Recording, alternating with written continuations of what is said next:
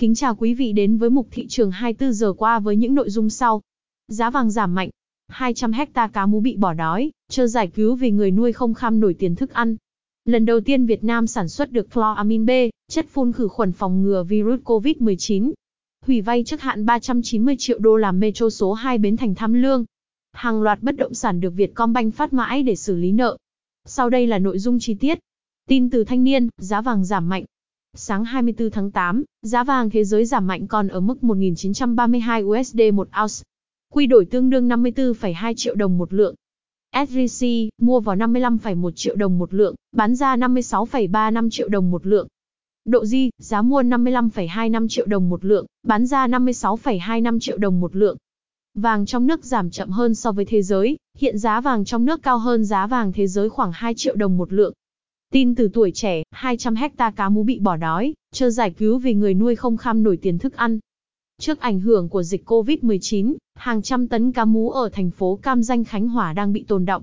Nhiều người nuôi phải bỏ đói cá vì không kham nổi tiền mua thức ăn. Những năm trước, giá cá mú từ 160.000 đến 240.000 đồng trên kg. Hiện nay vì ảnh hưởng dịch COVID-19, giá cá mú giảm xuống chỉ còn 90.000 đến 110.000 đồng một kg. Mà lại rất ít người mua.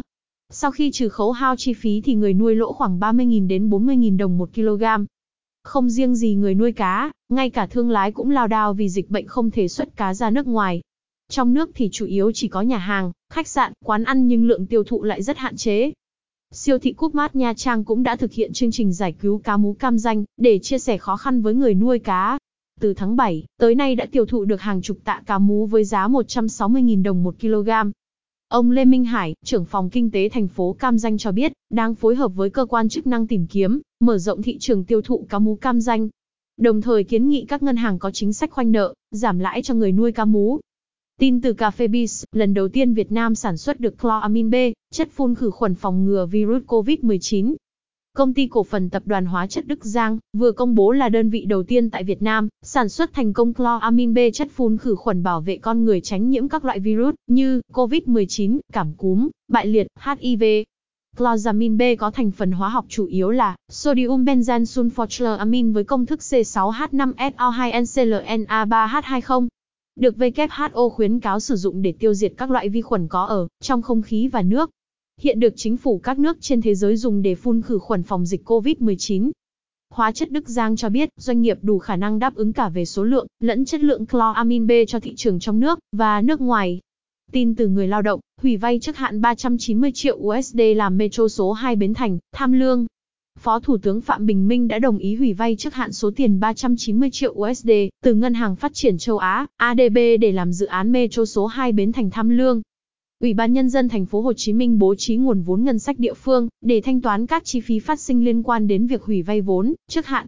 Đồng thời thành phố cũng chịu trách nhiệm tính toán và huy động nguồn vốn để bù đắp phần thiếu hụt cho dự án. Giả soát, đánh giá khả năng thực hiện nhằm đảm bảo triển khai dự án đúng tiến độ. Tuyến metro số 2 Bến Thành, Tham Lương theo kế hoạch được thực hiện theo 3 giai đoạn. Sau điều chỉnh, tổng vốn đầu tư dự kiến khoảng 2,09 tỷ đô, tương đương 47.800 tỷ đồng, Tin từ trí thức trẻ, hàng loạt bất động sản được Vietcombank phát mãi để xử lý nợ. Vietcombank cho biết đang phát mại nhiều tài sản đảm bảo là bất động sản, máy móc thiết bị để thu hồi nợ. Ngoài những bất động sản đang giao bán có giá từ vài trăm triệu đến dưới 10 tỷ, Vietcombank cũng thông báo phát mãi những bất động sản, nhà xưởng, máy móc thiết bị trị giá hàng chục tỷ đồng ở Long An, An Giang, Thanh Hóa, Ninh Bình. Cảm ơn quý độc giả đã nghe bản tin, xin chào và hẹn gặp lại.